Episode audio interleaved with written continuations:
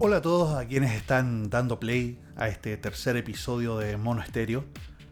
Antes que todo, quiero agradecer a todos aquellos que han escuchado los episodios anteriores, especialmente a aquellos que han reproducido desde India. Sí, desde la India. Un gran número de reproducciones viene desde ese país y, la verdad es que me sorprende. Eh, no podía esperar un país más extraño que, tuviera tantas reproducciones mías. No sé si es porque me están usando para lo mismo que, que me usa un compañero de trabajo, que es para quedarse dormido por los fome. O si es que a lo mejor hay algunos latinos en India que se tropezaron con mi podcast y les gustó. Bueno, sea como sea, gracias. Y gracias también a quienes me han escuchado desde Argentina, Bolivia, eh, Inglaterra, Estados Unidos. La verdad es que jamás esperé que tuviera tantas reproducciones eh, el podcast y menos aún fuera de Chile. Ha sido una sorpresa súper gratificante y, y, me empuja a hacer más y más y más y más. Así que gracias, gracias a todos. Ahora bueno, vamos de lleno a lo que este segundo episodio va a estar dedicado. Es a la sensación del momento, a uno de los sucesos del mundo cinéfilo y nerd más importantes del último tiempo. Me refiero al estreno de la Snyder Cut de la Liga de la Justicia. Qué tremendo estreno. Pero bueno, vamos por partes. Para comprender el por qué nace esta versión, primero que todo, tenemos que remontarnos al estreno de la antigua Liga de la Justicia por ahí en el año 2017. Ay, qué malos recuerdos, por Dios. Este fracaso de película, que en lo personal jamás pensaba debió existir.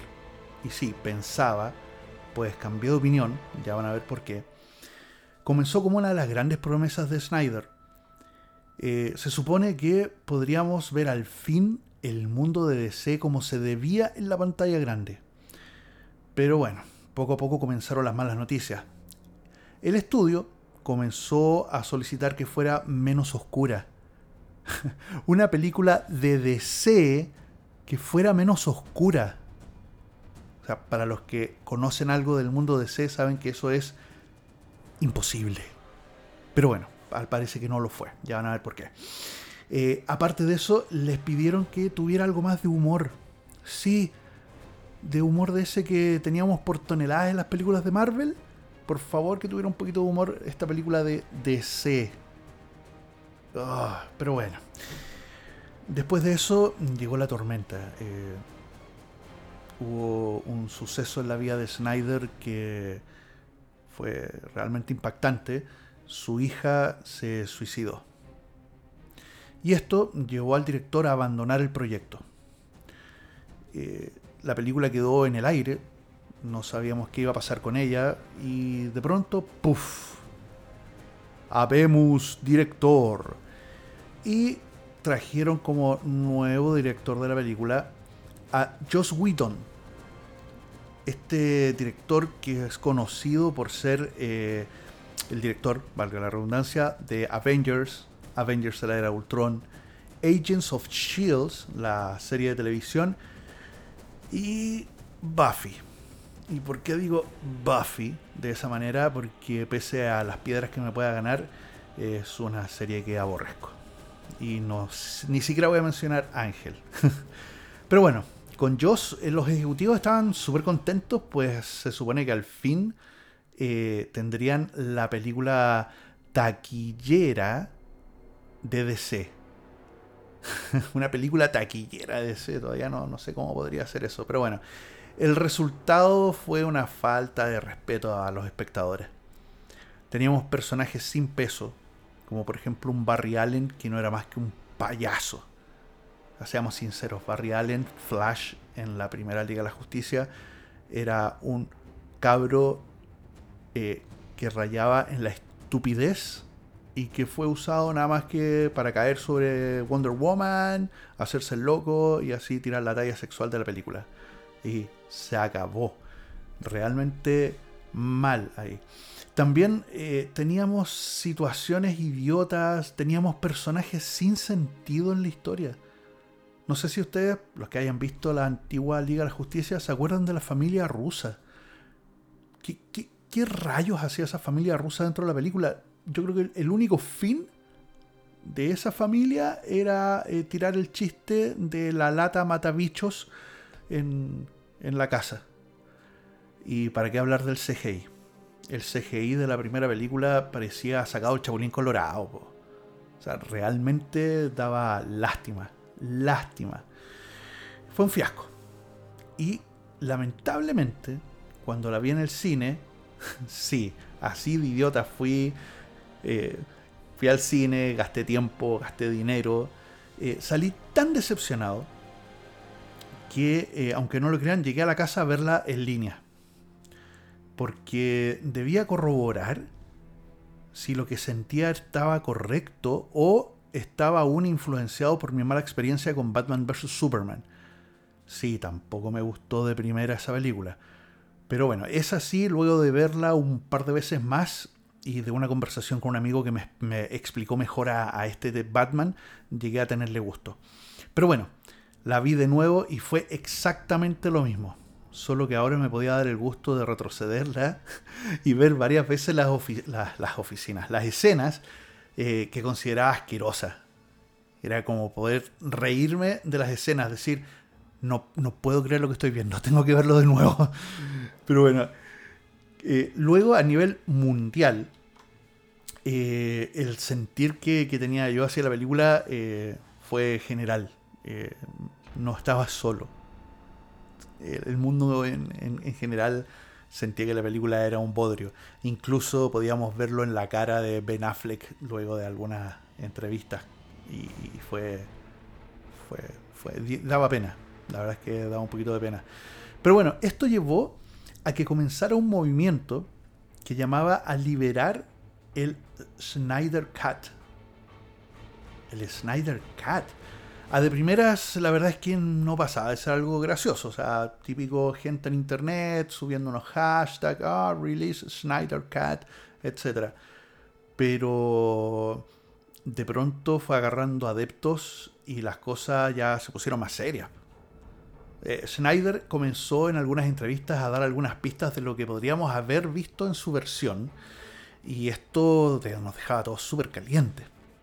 Y después vino, vino el diluvio, cuando el denominado por algunos Nerd King, el señor Kevin Smith, eh, creo que fue en un podcast de, de él, dio un montón, dio muchas cosas que podríamos haber visto en el corte de Snyder. Y que, entre paréntesis, hay que decir que casi todas estaban en lo correcto ahora que ya lo vimos. Pero bueno, cuando pasó esto, eh, el fuego en internet se avivó de una manera así gigantesca y el tema se volvió serio. Ya no eran miles, sino cientos de miles que pedían ver la supuesta gloriosa versión de Snyder. Y bueno, llegó el día en que finalmente, después de muchas cosas y conversaciones y, teorías conspirativas y etcétera, HBO eh, Max cerraba trato con Snyder para realizar el esperado nuevo corte. Y todos quedamos, wow, ¿Qué, qué es esto? ¿Están hablando en serio? ¿Vamos a tener un nuevo corte? ¿Realmente va a salir? Y bueno, la verdad es que de la espera de las primeras imágenes el tiempo pareció volar. O sea, desde ahí a, que pudimos ver las primeras imágenes quedamos atónitos y, fue como si el tiempo no hubiera pasado entre medio.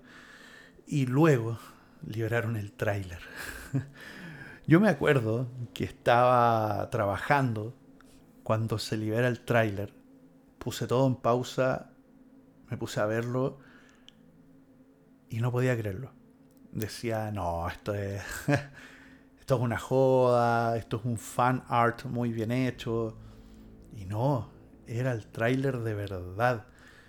Yo creo que el mundo entero, el mundo nerd al menos, quedó en silencio por unos minutos y luego saltamos todos de alegría, de verdad. Y, y bueno, resumiendo, tuvimos un poquito de ansiedad y de pronto, ¡pum! Llega la fecha de estreno. Una versión que se filtró en internet comenzaba a dar vueltas luego de una función online para prensa. O sea, no me cabe en la cabeza que los tipos hayan hecho una función de prensa digital y no hayan pensado que se, no se iba a filtrar, que no iban a haber muchas personas con una capturadora tomando esta versión en la mejor calidad posible y después subiéndola a, internet. Pero bueno, así pasó y esto hizo que eh, mucha gente eh, la bajara y la viera incluso antes del estreno a través de las plataformas de pago. Pero bueno, la cosa es que eh, yo puse la película, eh, me puse cómodo, traje algunas cositas para comer y pasaron 10 minutos. Solo 10 minutos me bastaron para sentir que estaba frente a algo totalmente diferente estaba cargado de emocionalidad y no podía dejar de asombrarme, la verdad. Y a medida que avanzaban las cuatro horas, sí, cuatro horas de película que dura el Snyder Cut, eh, me asombraba cada vez más. Y es que de verdad esto era como un regalo. Pero ¿por qué? ¿Por qué sentía que era un regalo? Vamos por partes. Primero que todo, el desarrollo de los personajes, que fueron tan ofendidos en la antigua y sus trasfondos fueran muy o poco eh, relevantes, eh, era algo sumamente bien hecho, sumamente trabajado. De verdad eh, daba gusto entender a los personajes ahora y que no solamente los pusieran ahí como fichas de ajedrez y ya, jueguen, muévanse y veamos qué superpoderes tienen. Fue de verdad espectacular la verdad es que Cyborg. Cyborg en la primera película es un personaje eh, importante, pero que es como me. Ok, el chico de color que jugaba fútbol americano, que el papá lo arregló, lo transformó en cyborg con una de las cajas madres y me.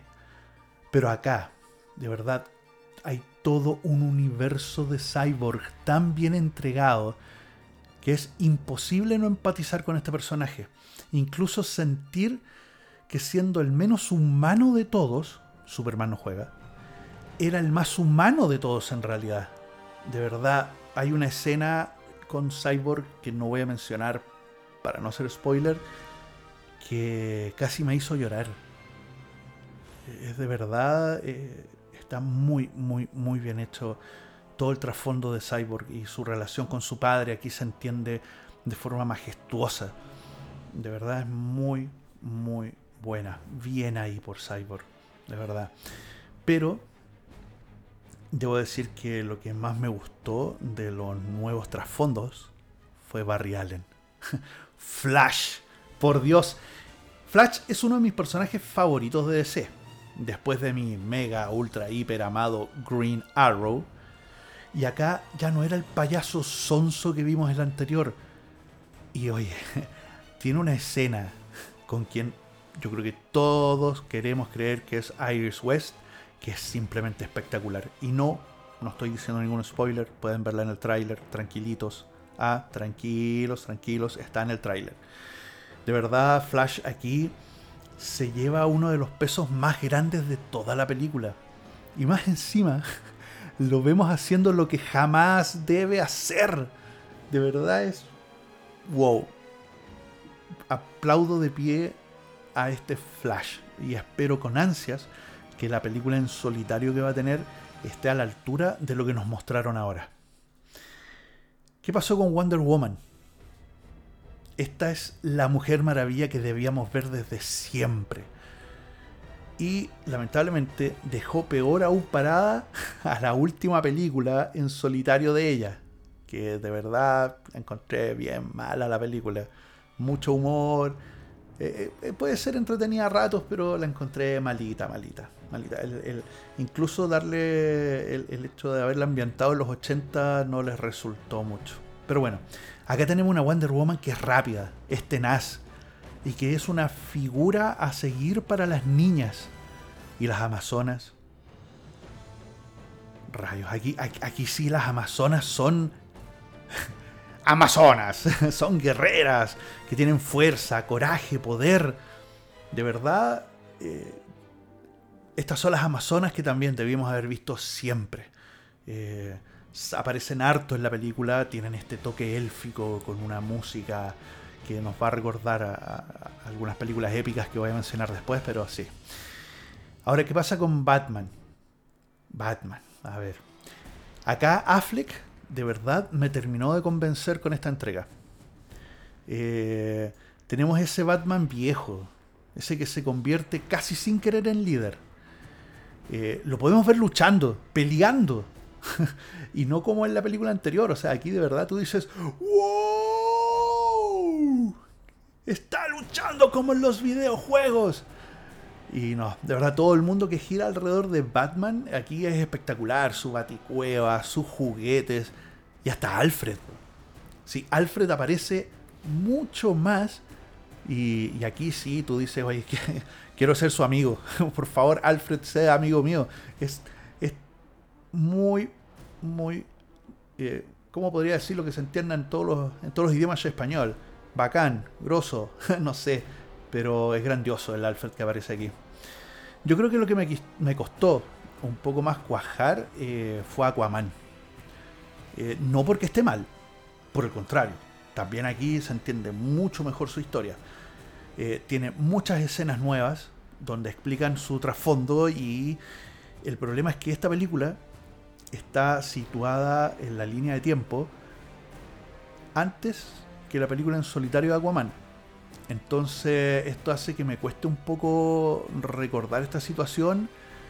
Me cuesta recordar que aún no reclama el trono y que está en modo de rebelde perdido. Entonces, como que de repente me, descolocaba sus conversaciones con algunos personajes que no aparecieron antes y que aparecen ahora.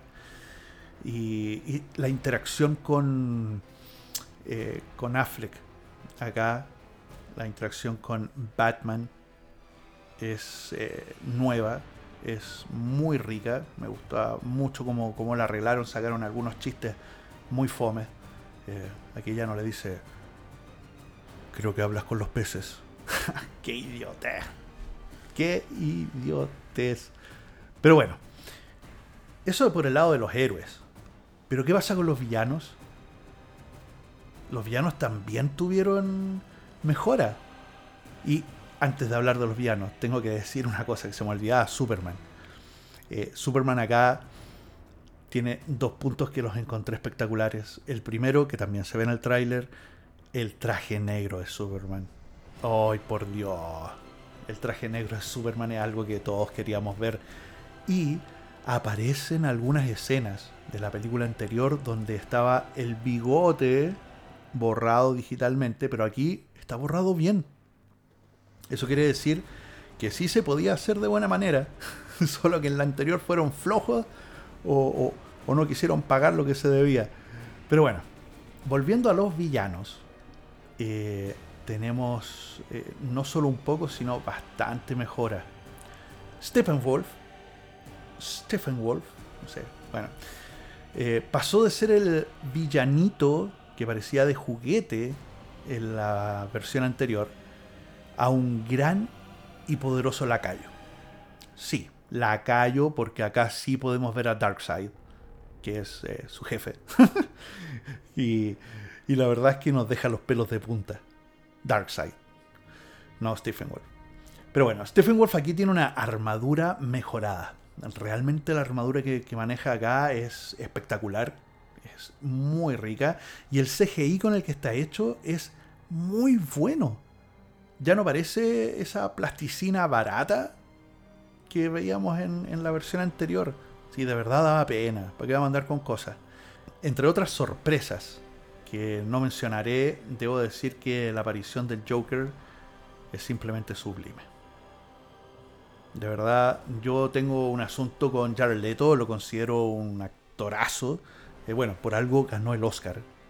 O sea, es un Oscar winner. Y cuando salió su Joker en Escuadrón Suicida, yo fui uno de los que lo defendió. Eh, siempre dije que había que leer harto para entender este Joker, hartos cómics. Había que entender que en el mundo de DC hay más de un Joker. Y, luché estúpidamente contra aquellos que lo trataban de comparar con el, Joker anterior. Y yo decía, no, no se puede hacer eso. Es como comparar a todos los Joker unos con otros. Son todos diferentes y todos tienen su gracia. Eh, pero bueno, la cosa es que sí, el Joker que, vimos en las películas de Nolan es grandioso, es espectacular. Pero esto es otra cosa totalmente diferente. Pero aquí, en la versión de Snyder, nos encontramos con el mismo Joker, pero diferente. Eh, no les voy a decir por qué, pero aquí de verdad llega a dar, llega a dar miedo. Y la verdad es que el, Joker que vemos aquí es un regalo para aquellos que conocemos un poco de su historia con Batman. Y la muerte de Robin. Deja, deja ver algo por ahí que tú quedas diciendo, uy. Pero bueno, gracias Snyder porque le diste a Jared Leto su momento de gloria en este corte como Joker. Hay muchos detalles de la película que, que realmente la vuelven épica. Incluso en algunos momentos eh, hace que uno se acuerde de El Señor de los Anillos. Es, mi trilogía favorita y, por eso me cuesta eh, admitirlo porque es súper fuerte decir que una película de cómics de DC puede llegar a ser tan épica como lo fue El Señor de los Anillos y si hay momentos en que tú dices, wow, y la verdad es que el hecho de que estas cuatro horas estén divididas en capítulos, no como una serie de televisión, sino como un libro, ayudan mucho a la entrega de la historia. Y sus momentos altos, esos que hacen que te agarres firme del sofá, tienen luego unos momentos para respirar. Y esto se agradece porque de verdad hay momentos muy tensos. Y por otro lado, el formato, el formato 4 a 3, o como le dijeron algunos, el formato cuadrado, el formato de la televisión antigua, eh, nos entrega un cuadro completo de lo que Snyder quería que viéramos. Bueno, eh, de seguro se me pasan muchas cosas de las cuales debería hablar, pero la verdad es que en lo personal estas son las que me marcaron al verla y ya la he visto tres veces al momento de grabar este podcast. Eh, ¿Qué nota le pondría yo a la película? Eso también es, un momento complicado. Yo soy súper duro para ponerle nota a las películas. Son contados con las dedos a la mano eh, las películas que han tenido una nota muy alta. Pero la verdad es que aunque muchos no lo crean, eh, a esta película le doy un 9 de 10. Así de simple. ¿Por qué no le doy un 10? Porque siento que la música eh, falla a algunos momentos. Eh, pienso que podría haber sido un poquito más épica la música. Extrañé un poco los cortes de cada personaje, pero, pero no estuvo mal. Así que sí, 9 de 10. Y no me queda nada más que decir gracias Snyder. Gracias, gracias, gracias por esta película. Y bueno, yo me despido. Eh, hoy día ha sido un poquito más corto el podcast. Espero les haya gustado. Les doy Muchas gracias a todos quienes se han dado la lata de escuchar hasta el final y espero no se estén durmiendo. ¡Despierta! Recuerden que me pueden encontrar en Instagram como del Sol Fotógrafo y nos vemos en el próximo capítulo.